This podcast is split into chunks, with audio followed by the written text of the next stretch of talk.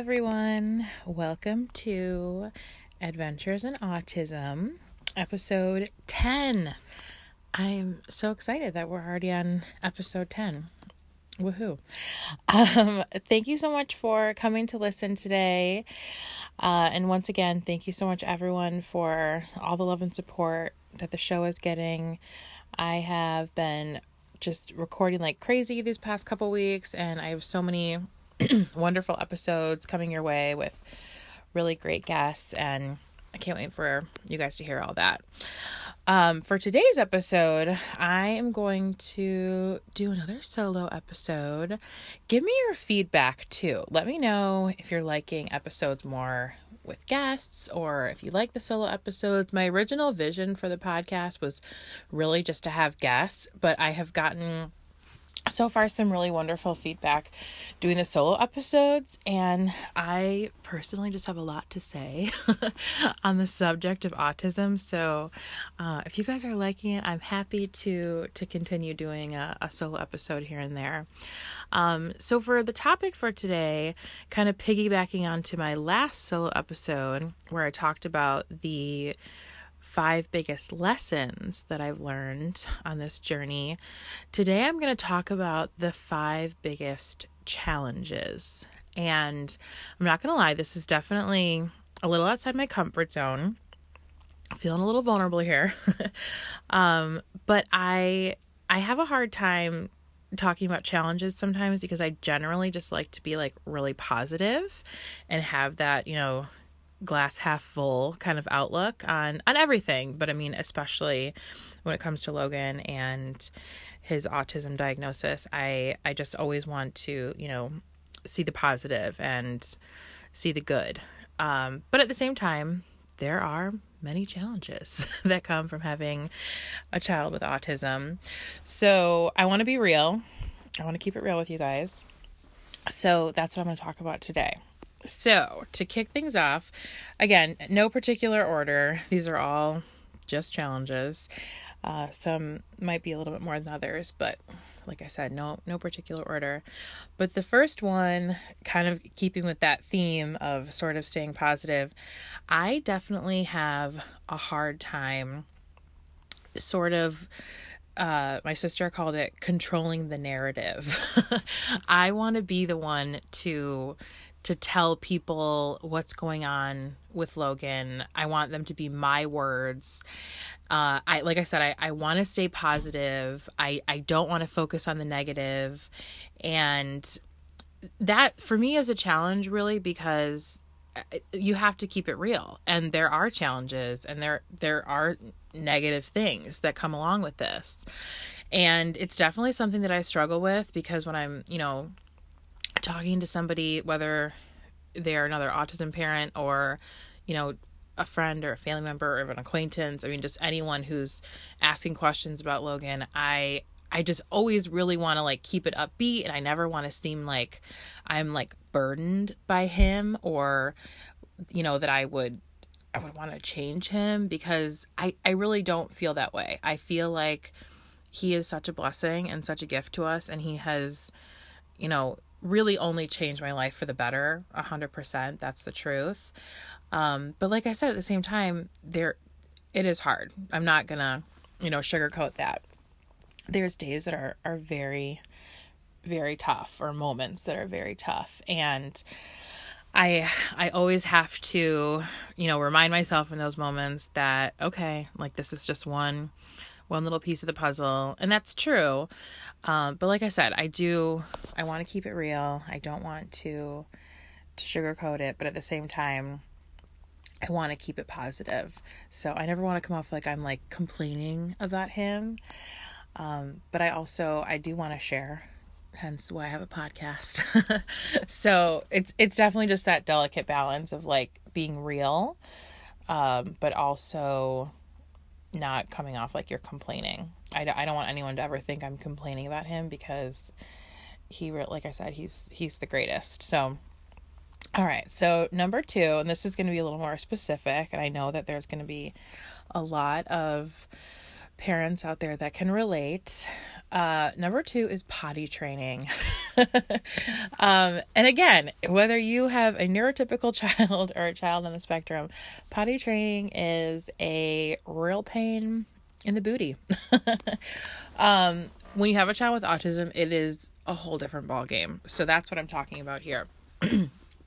when Logan was, I think four, when um he was uh, on on break, Christmas break from from preschool, he had started showing some signs of readiness, and I was like, you know what, I think that we could do like a potty training boot camp and I can get this kid potty trained. I'd like sat him down to the potty a few times and we'd had a couple successes, you know, kind of here and there. So I got went gung ho. I went out and bought a bunch of underwear for him and you know some some treats for for successes. If he were to to go on the potty, he would get candy, which he loves candy. So I was just again, I'm very positive in general. So I went into this thinking like, oh, we got this in the bag, no big deal. Well, the first day of my potty training boot camp, I mean, I started in the morning. I think by like noon, I just abandoned ship. I'm like, okay, this is not happening. He definitely like if he needed to go and he was sitting on the potty, he would go. One number 1 and number 2. Like we had successes both ways, but he had especially at that point just no bodily awareness to know like, "Oh, I'm about to pee."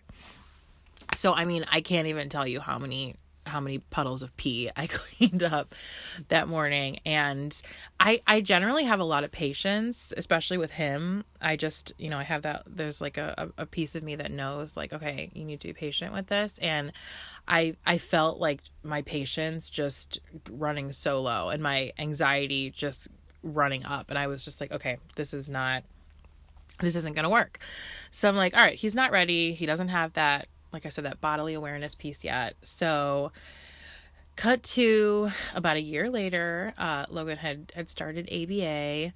He'd been in ABA for a few months, and me and his BCBA were talking a lot about potty training and thinking like okay we, we think he's getting ready we had been like incorporating potty breaks just into our day but also into his aba sessions at home and again we've had you know a few successes here and there and he seemed like he was understanding the routine more of potty because that was something that they did more in ABA was working on not just actually you know using the potty but pulling down your pants pulling down your your underwear your pull up you know actually sitting down. Like these were things that when I was potty training him I was just like all right I'm just going to sit you on the potty. But we were really focusing on the whole routine of it. And then, you know, like washing your hands and drying your hands. So he was really catching on to all those things, seemed to be getting more comfortable with the routine. So we're like, okay, spring break this year, we're just, again, we're going to hit it hard and we're going to do this potty thing.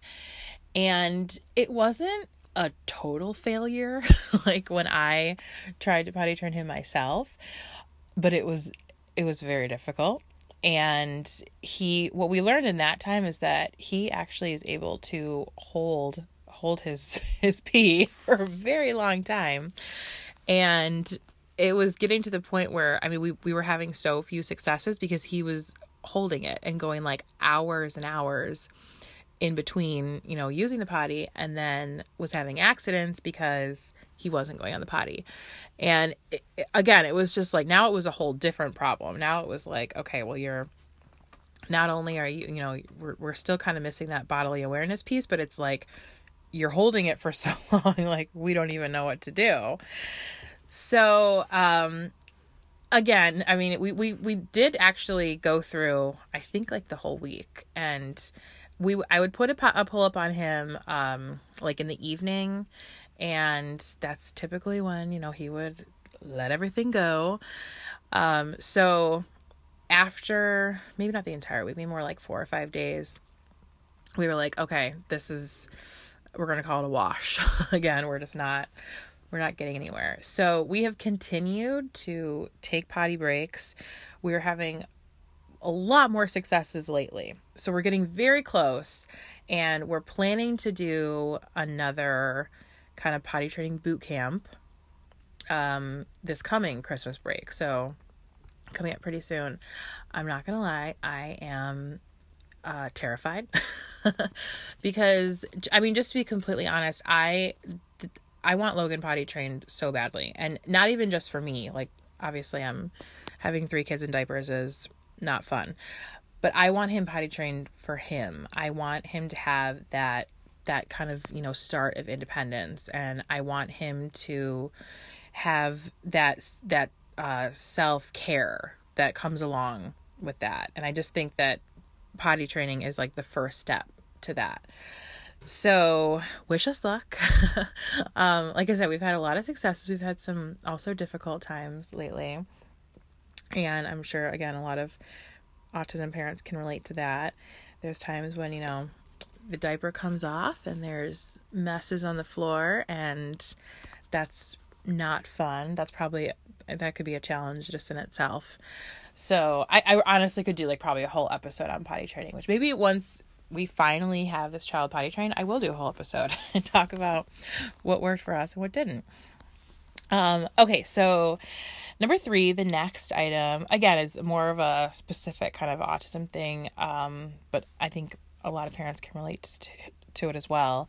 Is safety when you have a child with autism and they don't respond the same way that neurotypical children do to, you know, like dangerous situations, I can't even tell you how how scary it can be. We are we're pretty lucky, I think, with Logan. We have not had any major incidents of him eloping as they call it which is basically like running away um, there's been you know a couple times where i remember once we were at the park and you know, there's like a big open field and a basketball court next to it. And he saw like some older kids, like honestly, like high school kids playing basketball. And of course, he wanted to go join.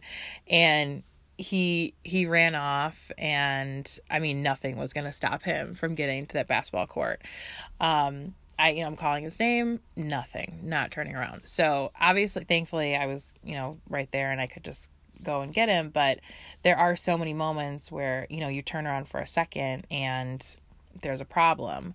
So, you know, we always have all of our doors locked at home and we have locks on all of our cabinets. I have these like child-proof door locks that they're actually from uh, Babies R Us, which is like no longer a thing. So I, I bought several before they went out of business because I was like, these are amazing. Because um, we have, you know, like the pull down handles, not like the knob handles. So these are the only ones that I've been able to find that like he can't figure out and he can't like you know find a way around it. So we have them on our bathroom doors because he likes to put things down the toilet.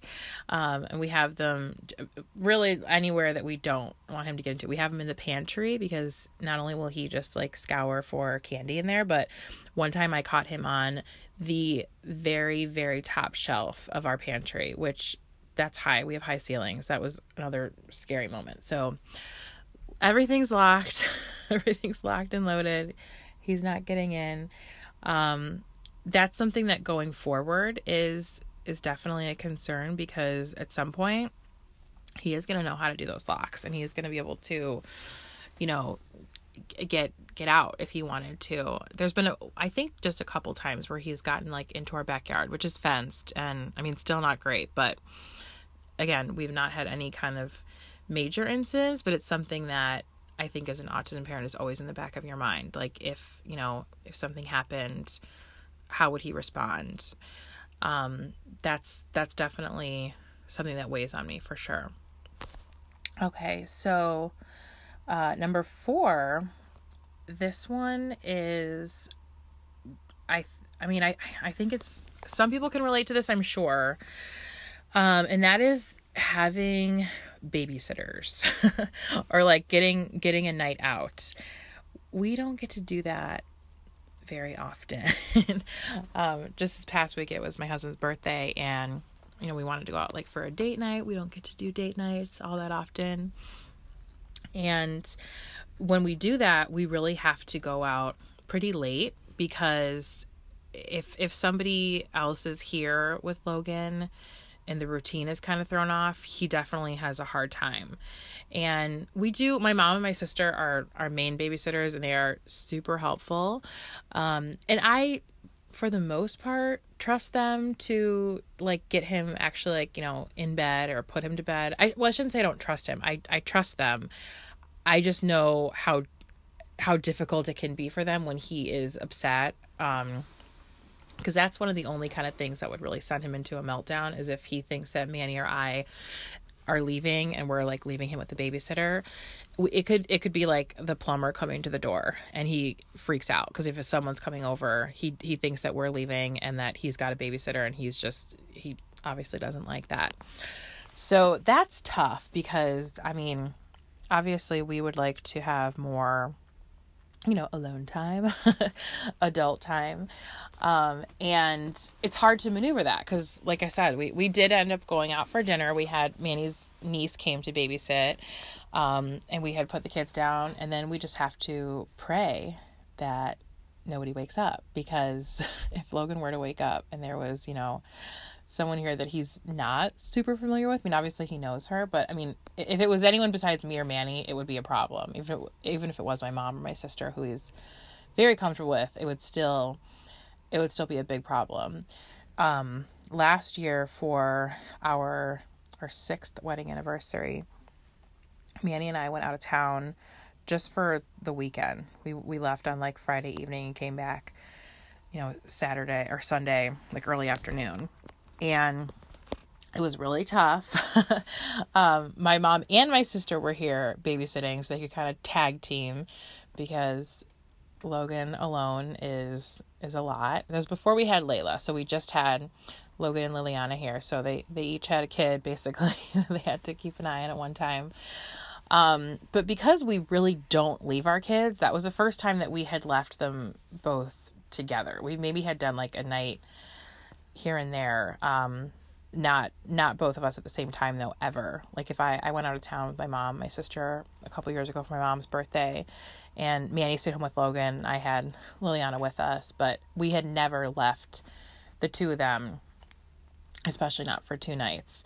And it was hard. It, everything was great. Logan actually did he did really well. I think he, you know, he had some little bit of difficulty here and there.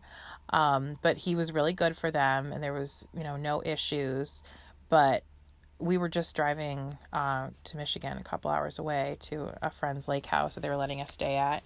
And when we were on our way there, Manny was like so, so worried and so nervous about Logan.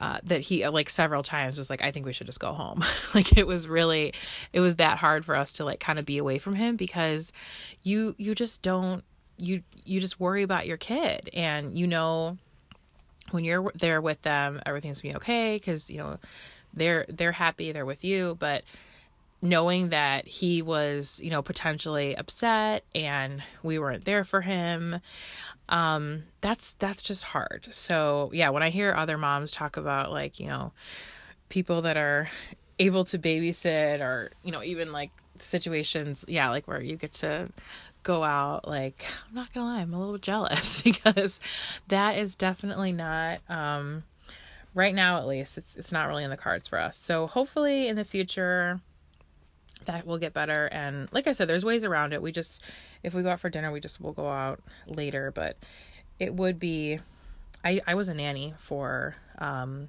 about 10 years before i had my own kids. So when I think about that kind of a situation, like just having someone that would babysit, I mean, they would go on like week long vacations and I would stay with the kids. And people would always say to me then, like, oh, they're so lucky to have you. And I'm like, no, I'm so lucky to have them. And I was, I, they're still very close. It's actually their, their lake house that we stayed at uh, when we went out of town. But when I look back now, I'm like, oh my gosh, having someone that can watch your children who you trust and they trust and your kids love and they love them is truly priceless. And yes, when you have a child with autism, it just kind of like goes double. Um, okay, so the last one on my list, and I think this one is pretty easy to understand, kind of for anybody, uh, and that is having a a nonverbal child is a challenge all in itself. Um, and again, I think it kind of goes without saying, but I will I'll explain a little bit more. Um, I mean, Logan is almost six years old. He's going to be six next month. And he, while he does have some words and he has more words coming up, honestly, it, it feels like every day at this point. He is still, for all intents and purposes, a, a nonverbal child. And that in itself is a tough pill to swallow because, I mean, you never imagine that your that you your child just won't talk. I remember like before Logan way before he was diagnosed, but I just had like the inkling that he may have autism.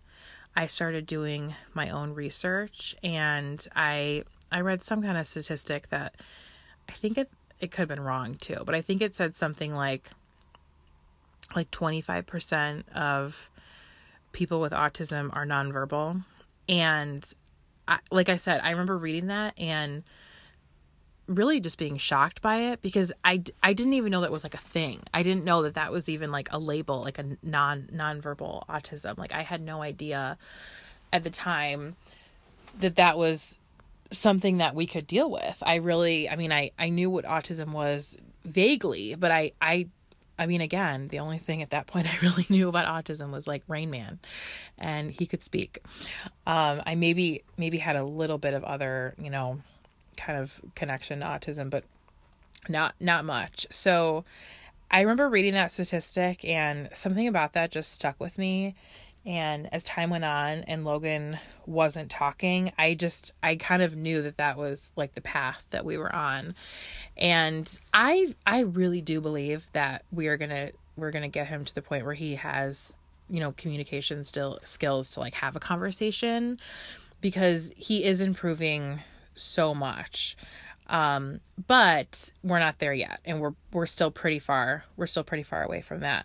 So that's i mean just in itself is difficult. There was last week there was one morning logan woke up crying and he he's generally very happy and it's it's not very often that we deal with him you know like crying or even really having meltdowns. And he he woke up and he just came in our room like early in the morning crying. Like he was upset. And you know it's i mean it's heartbreaking when it's heartbreaking for him to cry regardless. But it's like when you have absolutely no idea where this came from. I mean, if he, you know, he falls down, he cries, I know, okay, he hurt himself. But it's like in this kind of a situation, I mean, I was just completely helpless. Like I was sleeping and, and I, I woke up to him crying. So all I can maybe think is that he had a bad dream, but you know, he he can't verbalize that to me. He can't tell me. So that's really hard. And you know, times like when when he's sick, um, I've learned to to read him really well. He's and, and again, he is he's generally so happy that and so energetic that when he sits down for like even 30 seconds, we're like, "Oh gosh, he must not be feeling well." like we just know the the signs very quickly.